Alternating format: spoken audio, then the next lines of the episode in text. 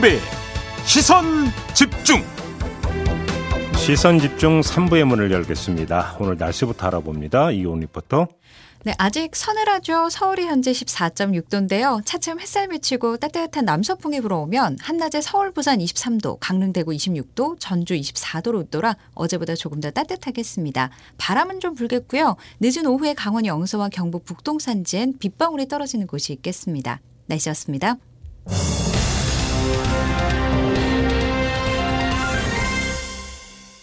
네, 윤석열 정부 출범 초기부터 인사 문제가 불거지고 있죠. 내각은 물론 대통령 비서실 인사까지 각종 논란에 휩싸이면서 낙마 사례가 계속 나오고 있는데요. 김인철 전 교육부 장관 후보자 자진 사퇴를 했고 이어서 김성회 종교 다문화 비서관도 자진 사퇴를 했습니다. 이러다 보니까 인사검증 시스템에 구멍이 있는 거 아니냐 이런 지적이 나오고 있는데요. 여기다가 하나가 더 있습니다. 윤석열 대통령이 민정수석실을 없애고 인사검증 기능을 법무부와 경찰에 맡긴다 이렇게 말을 했었는데 이게 좀 위법의 소지가 있다 이런 지적도 함께 나오고 있다고 하는데요. 이 문제 모아서 이분의 의견 한번 들어보도록 하겠습니다. 불과 일주일 전까지 청와대 공직기강 비서관을 지냈던 분인데요. 이병군 변호사 전화로 만나보겠습니다. 나와 계시죠? 예, 안녕하십니까. 이병군입니다. 네, 안녕하세요. 자, 인사검증 기능을 법무부와 경찰로 넘기겠다고 했는데 이게 위법 소지가 있는 겁니까? 예, 뭐 인사검증이라는 거는 민감한 개인정보를 다룬 일이기 때문에 예. 반드시 법적인 근거가 있어야 됩니다. 음. 먼저 그, 그 부처에서 그런 일을 하는 기능이 정해져 있어야 되고요. 예. 그다음에 그 기능을 수행할 권한도 있어야 돼요. 예. 근데 이제 현행법상의 법뭐 검찰, 인권부, 뭐 출입국 관리, 법률사 뭐 이런 걸로 수행하는 것으로 규정이 되어 있지 다른 부처의 인사검증을 하는 기능은 법에 규정되어 있지 않고요. 예. 인사검증을 위해서 개인정보를 수집할 권한도 부여된 바가 없어요. 어. 예, 본래 이제 국가공무법상의 공직후보자 인사검증이라는 거는 인사혁신처장의 권한입니다. 아. 인사혁신처장의 권한인데 네, 대통령이 임명하는 직위에 대해서는 인사혁신처장이 법령으로 대통령 비서실장에게 위탁을 해놨어요. 어. 네, 그런데 이거를 법령 개정 없이 법무부에서 그냥 하겠다라는 거는 위법의 소지가 있죠. 어. 그리고 그렇게, 이제 예. 가령 법무부에서 이제 뭐 후보자 동의를 받더라도 음. 구체적인 근거 규정 없이 주민번호를 받아서 납세 정보나 뭐 정가 정보 이런 거 수집해서 이용하면 음. 개인정보보호법 위반의 소지도 있게 됩니다. 잠깐만요. 그 그러면 법무부에 맡기는 거 말고 경찰에 맡기는 것도 위법 소지가 있는 겁니까? 아, 그렇죠. 전체를 다 맡기는 것은. 아, 근데 지금까지 경찰을 통해서도 인사검증을 해왔다는 보도가 여러 가지가 있었는데, 그런 어떤 차원이었어요, 그러면? 아, 그런 부분은 경찰에서 맡겼다는, 전체를 맡긴 것이 아니라, 네. 아, 인사혁신처 대통령 비서실에 위탁된 부분들을 에, 파견을 받은 대통령 비서실에서 경찰이나 감사원이나 여러 기관들에서 파견을 받습니다. 예. 그 업무를 어, 하기 위해서 예. 어, 파견받은 사람들이 이제 그 기관과 협력해서 어, 각각의 정보들을 이제 수집을 하는 그런 절차를 취하는 거죠. 아, 그러면 그 법적으로는 문제가 없는 건데 경찰이나 법무부의 아이를 통으로 맡겨버리면 자체는 지금 법률 그렇죠. 근거가 없다. 예, 그렇습니다. 그러면 법무부나 검, 경찰의 인사검증을 맡게 하면 법률 개정이 있어야 된다는 말씀이신가요? 그렇습니다. 뭐 기본적으로 대통령령은 개정해야 되고요. 예. 그다음에 법률 개정도 필요하겠죠. 아 그래요. 일단 지금까지는 청, 그러니까 뭐 지금 뭐그 문재인 정부까지 청와대니까 그냥 청와대라고 하면 예, 예. 지금까지는 예. 청와대 공직기강 비서관이 인사 검증을 그러니까 주로 이제 그 컨트롤 해왔다 이렇게 보면 되는 거죠. 예, 그렇습니다. 예, 근데 그 이제 네. 예, 공직기강 비서관은 그 윤석열 정부 대통령실에도 있는데 예, 예. 공직기강 비서관의 인사검증 업무를 떼는 떼어내는 특별한 그러니까 이유가 있어, 그러니까 있다고 봐야 될까요? 어떻게 보세요? 어, 뭐, 그 부분은 뭐, 새 정부에서 운영하는 방침이니까 제가 알 수는 없고요. 예. 그게 지금, 어, 공직기강 비서관실이 감찰 만하고 인사검증을 떼겠다는 이야기는 들리는데, 음. 그것이 명확히 그렇게 된 것인지 직지가 바뀌었는지는 저희도 확인이 안 되고 알 수가 없죠. 예. 아무튼 만약에 법무부나 경찰이든 여기서 인사검증을 하려면 법률을 바꿔야 된다. 왜 그러냐면 이거 민감한 개인 정보를 지금 다루기 때문이다. 이런 말씀이신 거죠, 정리라면? 예, 그렇습니다. 그러면 박범계 전 법무부 장관이 퇴임을 하면서 예. 18개 부처 가운데 하나인 법무부가 나머지 부처의 국무위원을 검증하는 것이 과연 적절한지 의문이라고 말을 남겼는데 이게 그 문제 의식이 때문이라고 이해를 하면 되는 겁니까? 어, 바로 뭐 그런 음, 문제일 때문은 아닐 것 같고요. 그건 예. 이제 법률적인 차원이 아니라 예. 그거보다 윗단에서 이제 헌법적인 차원에서 문제를 지적한 거겠죠. 음. 예, 제 생각에 이제 헌법에는 인사검증을 어느 부처에서 해라 그런 음. 규정은 없어요. 예, 예. 그렇기 때문에 법령을 고쳐서 한다면 위헌이라고 단정할 수는 없겠죠. 예. 다만 그게 이제 새 대통령께서 자주 쓰시는 표현대로 음. 헌법 정신에 맞느냐 하면 그건 이제 전혀 맞지 않는다고 아, 봐야 되죠. 예를 들어서 법무부 네. 장관도 네. 똑같은 국무위원인데 그렇죠. 예. 국무위원관데 한 사람이 그 지휘하는 법무부에서 다른 부처의 장관 인사 검증을 한다. 아 이건 좀 모양새가 좀 이상하다. 이렇게 뭐 이런 뭐 법률 떠나서 상식적으로 2차원 예, 예. 얘기가 되겠네요, 그러면? 그렇죠. 헌법적으로 그 공무원 행정각과는 동등한 지위인데, 음. 법무부가 상위 기관의 자리를 차지하게 되잖아요. 예, 그리고 예. 이게 단순히 장관만의 인사검증이 아니라, 이제 이후에 고위공직자나 저 소속 저 뭐야 공공기관이나 이런 데 다 인사검증을 해야 되거든요. 네네. 네. 그런 전 부처의 어떤 어, 직, 주요 직위들을 어느 부처에서 어, 어, 하나에서 담당하는 건데 적절치 음. 않은 헌법적인 헌법 정신에 맞지 않는 부분이 있게 되죠. 아하 그렇게도 볼 수 있다는 말씀이죠. 알겠습니다. 예, 예. 인사 문제에 대해서 좀 질문 좀 드려보겠는데 일단 지금 검찰 출신들이 많이 지금 그 대통령실에 배치가 되고 있는데 공직기강 비서관이나 법률 비서관 모두 검찰 출신이거든요. 어떻게 평가하세요? 음, 뭐 제가 잠깐 그 이야기를 하기 전에 네. 인사검 지금 어, 법률 이야기를 하나만 더 하고 넘어가면 예, 예, 예. 법률적인 부분에서 지금 대통령직 인수위원회 있잖아요. 인수위원회는 네. 인사검증 권한이 일부 있어요. 음. 그런데 인수위원회가 끝나고 정부가 출범한 5월 10일 이후부터 지금 현재까지는 대통령 비서실의 인사검증의 권한이 있지 음흠. 법무부나 다른 기관의 검증 권한이 없습니다. 예, 그래서 예. 만일에 지금 법무부나 어느 다른 기관에서 인사검증을 하고 있다면 예. 대통령직이 임명하는 그 지위를 인사검증하고 있다면 그건 위법이라고 봅니다. 아 법률 개정이 예. 안된 상태에서 만약에 예, 하고 있다면 예. 그다음에 좀... 지금 말씀하신 이제 음. 대통령 비서실의 음. 인사 부분 뭐 이런 부분은 어쨌든 대통령 비서실의 인사는 그야말로 대통령의 비서니까 네. 원하는 사람을 쓰는 것이 당연한 거고 맞다고 예. 봅니다. 예. 큰 결함이 없으면 지지해 주는 것이 맞다고 보고요. 예. 다만 이제 과거 저희 문재인 정부 비서실에 대해서도 야당과 언론에서 혹독한 기준으로 이제 비판을 하셨고 음. 국민의 눈높이도 그만큼 높아졌기 때문에 네. 적어도 그와 동일한 기준을 좀 적용하는 것이 맞지 않겠습니까? 예. 이제 검찰 출신이 지금 대통령 비서실의 인사 개정 감찰 뭐 다 맡겠다는 건데 음. 그 자체도 이제 심각한 문제인데 음. 거기다가 지금 개개 인사들의 도덕성이나 윤리적인 문제 이것도 좀 심각한 것으로 보도되고 있어서 네네. 예, 뭐 국민 한 사람으로서 전임자로서 좀 우려가 있는 건 사실입니다. 저 그러면 전임자로서 좀 특정해서 질문 하나 드릴 게 있는데요. 공직기강 네. 비서관이셨잖아요.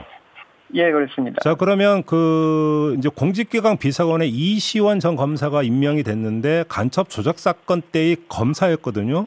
적절한 인사라고 평가하십니까? 맡아야 되는 업무에 비춰볼 때?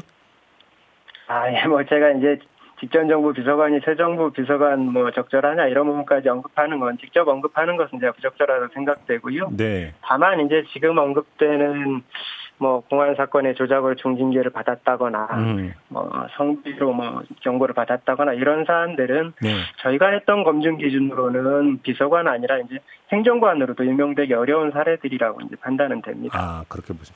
예를 들어서 그러면 지금 그 윤재순 총무 비서관 같은 경우 네. 논란이 불거졌지만 대통령실에서 나왔던 이야기는 게 정식 징계가 아니지 않느냐 이 점을 강조하던데 그게 아니라는 말씀이십니까? 어, 우선 뭐 정식 그렇게 말씀하시면 정식 징계를 받은 사람은 그럼 당연히 문제가 있으니까 뭐 저기 되셔야 되는 거고요. 어, 그렇죠. 그렇게 따지면 네네, 이시원 공직기관 비서관은 예, 정직 예. 1개월 받았으니까. 예. 네, 그다음에 물론 이제 경고라는 것은 정식 징계는 아닙니다. 주의 위에 그렇지만 이제 가벼운 것도 아닌 게 주의보다는 높은 단계인 거거든요. 음, 음, 음. 그러나 이제 일반 공무원들에게 정식 징계는 대단히 이례적인 일이고 네. 주의 경고라는 것도 그 주의 경고의 내용을 봐야 되거든요. 네. 예를 들어서 뭐뭐 국세청이나 뭐 세무서 이런 데는 주의 경고가 대단히 많아요.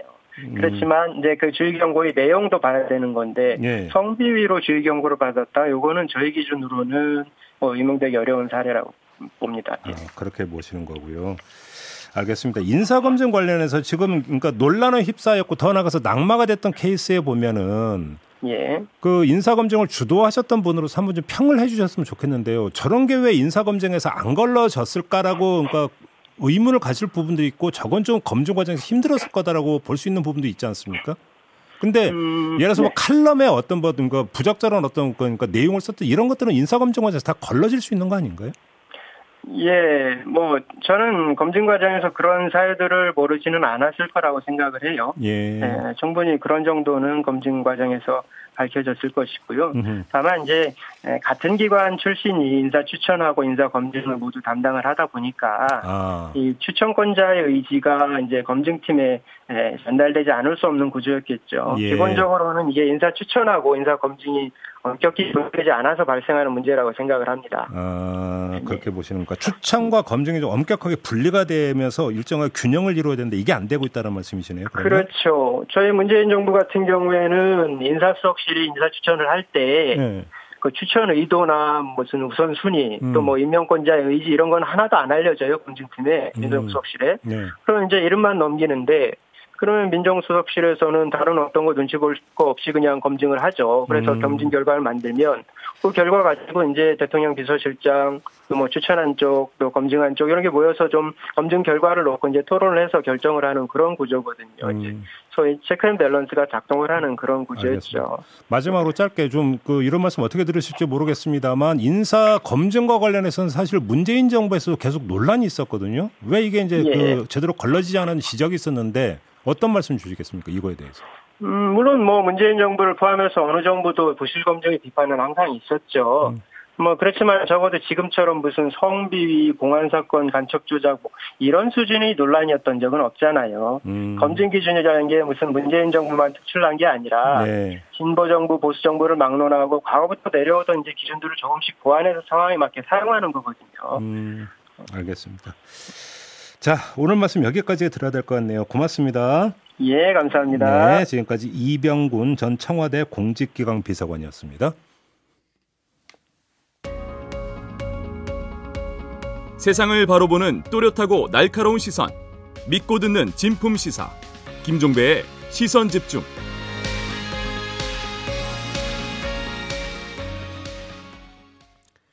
네, 북한 조선중앙통신이 오늘 전날 코로나 신규 유혈자가 39만여 명이라고 발표했습니다.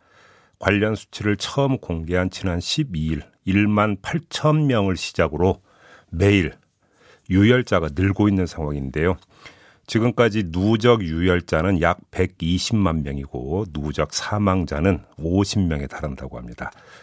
아, 북한의 코로나 상황이 심상치 않은데요. 북한 의사 면허를 가지고 북한 보건 정책을 연구한 분입니다. 2007년부터 최근까지 20여 차례 북한을 방문해서 의료 지원 활동 등을 해온 분이기도 한데요.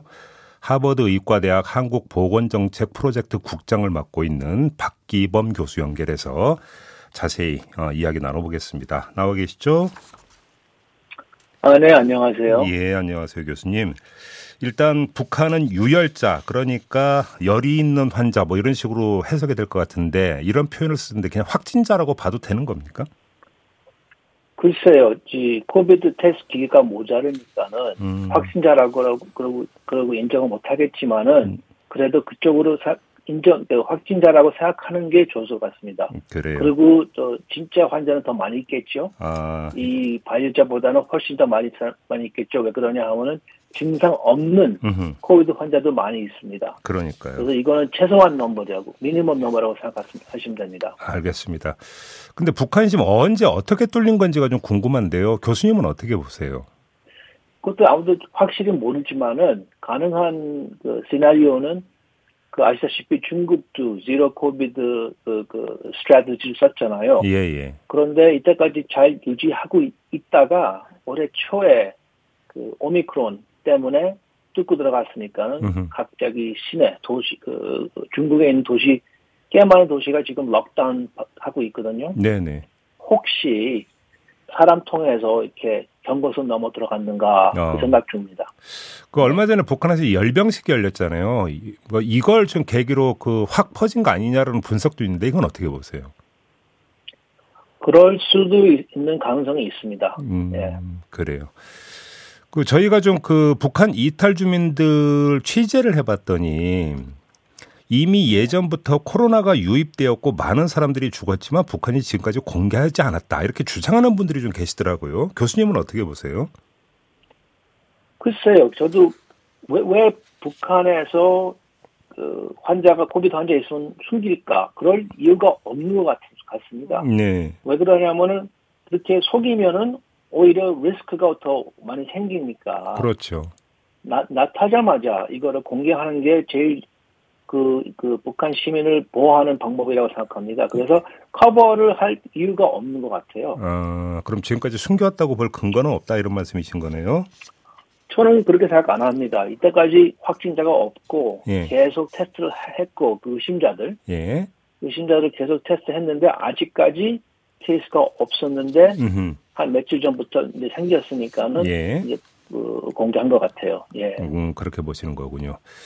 자, 궁금한 건이 그 북한 안에서의 코로나 확산세가 언제까지 어느 정도 규모로 지금 갈 거냐 이게 이제 그 최대 관심사인 것 같은데 교수님은 어떻게 지금 전망을 하세요?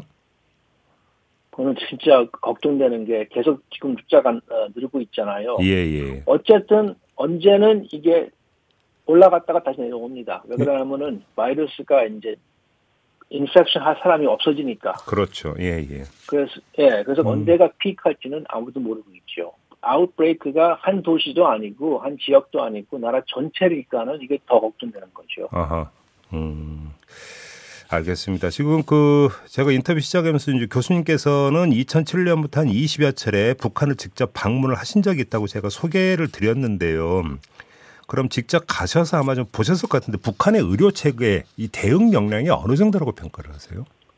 일단 의사 그, 그 의사 기술은 좋습니다. 어. 지식도 좋고, 어허. 예 거기 그 텍스트북도 많이 있고 그 수술 저는 신경외과 의사인데 같이 수술해 보면 기술은 좋습니다. 오. 아, 그건 딸리는 딸리는 거 없지만은 시설 그 다음에 인프라가 부족하니까는 힘든 거죠. 어허. 예를 들어서 약 같은 거, 그 다음에 어, 특히 그 장비 아, 옛날 것도 계속 쓰고 있고 애껴 쓰고 음흠. 예를 들어서 그 메스도 한 번 쓰고 버리지 않고 계속 쓰잖아요. 아, 그, 그 equipment 같은 거 예를 들어서 호흡기 음. 그런 거는 제가 보기로는 넉넉하지 않다고 생각할 수 있습니다. 볼 수 있습니다. 그러면 아, 아무래도 아, 부족, 많이 부족하죠. 네. 사망주 사망자 수가 상당히 늘 수도 있겠네요. 그렇다면 글쎄요. 그 어쨌든 그 북한 사람들은 일단 그 영양 영양이 네. 부족하잖아요. 예. 그래서 예. 그, 그 결핵병도 세계에서 top 맥맥맥 그, 그 country 들어가고요. 예. 그래서 영양이 부족하니까는 몸이 약하잖아요. 어떻게 그렇게 보면은 그래서 이 회복하는 그런 어, 회복률도 좀 낮을 수 있고요. 네. 그다음에 치료하는 방법, 치료하는 지식 그게 없 아직까지 안 들어가 있을 있으니까는 그것도 빨리 필요하지만은 그것도 네. 부족하다고 볼 수 있고. 예. 그다음에 의료 시스템 치료하는 그 재료 음흠. 다 부족하니까는 사망률이 아 다른 나라보다도 높을 수 있습니다. 예, 그래서 빨리 빨리 우리가 외국하고 어, 사회 어, 국제 사회에서 빨리 지원을 해주는 게 좋을 것 같습니다. 아 그래요. 그러면 예를 들어서 이제 백신뿐만 네. 아니라 이제 그 각종 약품, 특히 치료제 이제 지원이 절실하다 이런 말씀이신 거죠? 그렇죠. 백신도 중요하지만은 예. 더 빨리 필요하는 거는 제 생각으로 치료제로, 어, 어 약, 그 다음에 어, 항생제, 예. 그러니까 특히 그 antiviral. 왜냐면 왜 그러냐면은 지금 82만 명, 82만 명이 지금 그 발열 환자 수가 아닙니까? 지금 뭐 120만으로 늘었대요. 120만. 어머나. 음. 그러니까 원 밀리언 넘었네요. 예. 예. 그러면 제가 알기로는 그 코비드가 일반 그 커뮤니티에 있는 사람이 걸리면은 그 사망률이 한 1% 됩니다. 아하. 1%. 음. 그럼 1%로 지금 계산하면은 만 명이다. 만 명입니다. 그렇죠. 100만에 이제 1%니까 만 네, 명이 만, 되겠죠. 예. 예, 만, 예, 만 명입니다. 예. 네. 그러게요. 지금 뭐 백신 지원이 아니라 지금 뭐 전방위로 여러 가지를 좀 지원해야 되는 그런 상황이라고 좀 봐야 될 것 같고. 근데 지금 교수님께서 평양에서 변이가 발생할 수도 있다라는 말씀을 하셨다는데 어떤 말씀이세요? 아, 그 평양 variant는 그, 왜 그렇게 얘기하냐면요. 예. 이 바이러스가 이 commu-, community spread가 확 터지잖아요. 예. 그래서 숫자가 많으면 그때, 그럴 때가 어, 바이러스가 그 variant니 나올 수 있는 가능성이 제일 높습니다. 아, 변이가 발생할 수 있는 환경이 조성이 된다라는 거래요, 그러면? 그리고 환자가 확 퍼지면서 예. commu- 그, 그 계속해서 많은 사람이 걸리면서 계속 전파되잖아요. 예. 그러면은 예. 이 mutation이 생길 수 있으면서 어, variant가 생길 수 있습니다. 그 예. 위험한 variant. 예. 음. 그러면 예를 들어서 지금 WHO나 이런 그 기구에서 북한에 들어가서 좀 조사를 한다든지 관찰을 한다 이런 것들을 절실할 것 같은데 이게 지금 전혀 안 되고 있는 상황이죠. 제가 알기로는 지금 어, 소통이 되는 것 같습니다. 조금씩. 아 그래요? 어떻게 이제 예. 예, 지원을 할 수 있는 방법을 대해서 예. 여기저기 지금 알아보고 있는데 예. 제일 좋은 방법은 크게 왜냐하면 이거는 음식도 필요하고 약도 필요하고 장비도 필요하고 크게 필요하거든요. 대규모 지원을 해야 되는데 예, 예. 이거는 NGO 하나가 다 담당 못합니다. 그래서 이거는 UN 같은 데에서 이거 그 코디네이션 해야 될까 좀 생각 중입니다. 아, 그게 UN 차원에서 빨리게. 음. 그게 제일 아마도 제 생각으로 빨리 할 수 있을까. 근데 제일 중요한 거는 빨리 들어가는 거, 약 어, 같은 거를. 빨리. 그러면 사람들이 지금 죽고 있는데 예, 예. 이거는 우리가 막을 수 있는 사람입니다. 치료할 수 있는 사람인데 빨리 치료를 보내야죠. 그렇죠. 지금 우리 정부도 어, 오늘 북한에 이제 그 의료 지원 방안을 발표할 계획이라고 그러는데 우리 정부 좀 팔거다 붙이고 나서면 좀 속도가 빨라질 수 있지 않겠습니까? 교수님 어떻게 평가하세요? 대한민국이 제일 중요하죠. 음. 위치가 바로 밑에 있고 네. 가깝고 예. 말도 통하고 예. 그리고 대한민국도 UN 멤버 아닙니까? 아, 그럼요. 예. 그래서 제 생각으로는 지금은 남쪽도 그렇지만 미국도 그렇지만 북한도 음. 이거는 사람 살리기를 위해서 우선으로 하고 네. 정치 문제는 따로 둘째로 취급해야 됩니다. 그렇, 지금은 음. 이러고 저거 political consideration은 딸 시간이 아니에요. 음. 교수님 마지막으로 예, 마지막으로 짧게 요거 여쭤볼게요. 백신 지원도 중요한데 예를 들어서 화이자나 모더나 같은 경우는 냉동 상태에서 이게 지금 유통이 돼야 되는 거잖아요. 북한이 이게 가능합니까? 아, 네, 가능합니다. 우리 연구실에서 그거에 대해서 분석했는데 예. 이 파이저하고 어, 모더나 백신이 이제 일반 냉장고에도 보관하게 됩니다. 아. 하지만은 아. 요, 요 기간이 30일. 아. 짧아집니다. 어, 예. 근데 북한에서 저번 때 나라 전체 예방 주사 놓을 때 미즐스 백신 했는데 하루에 3 밀리언 어, 백신을 주사 맞았어요. 하루에. 10 밀리언을 3일, 3일 안에 완성했거든요. 음. 그러니까는 북한에서 충분히 그럴 어, 어, 30일 어, 동안 주사를 놓을 수 있습니다. 아 냉장고로도 보관이 가능하다. 하루라도 빨리 좀 지원이 필요하다 이런 말씀이시네요. 정리하면. 그렇죠. 알겠습니다. 그렇죠. 네, 교수님 말씀 오늘 여기까지 드릴게요. 고맙습니다. 네, 감사합니다. 네, 지금까지 하버드 의대 한국 보건정책 프로젝트 국장을 맡고 있는 박기범 교수였습니다. 네, 월요일 아침입니다. 한 주 힘차게 출발하시고요. 저희 김종배의 시선 집중 본방은 이렇게 마무리하고 유튜브에서 정치는 팀킴으로 이어가겠습니다. 고맙습니다.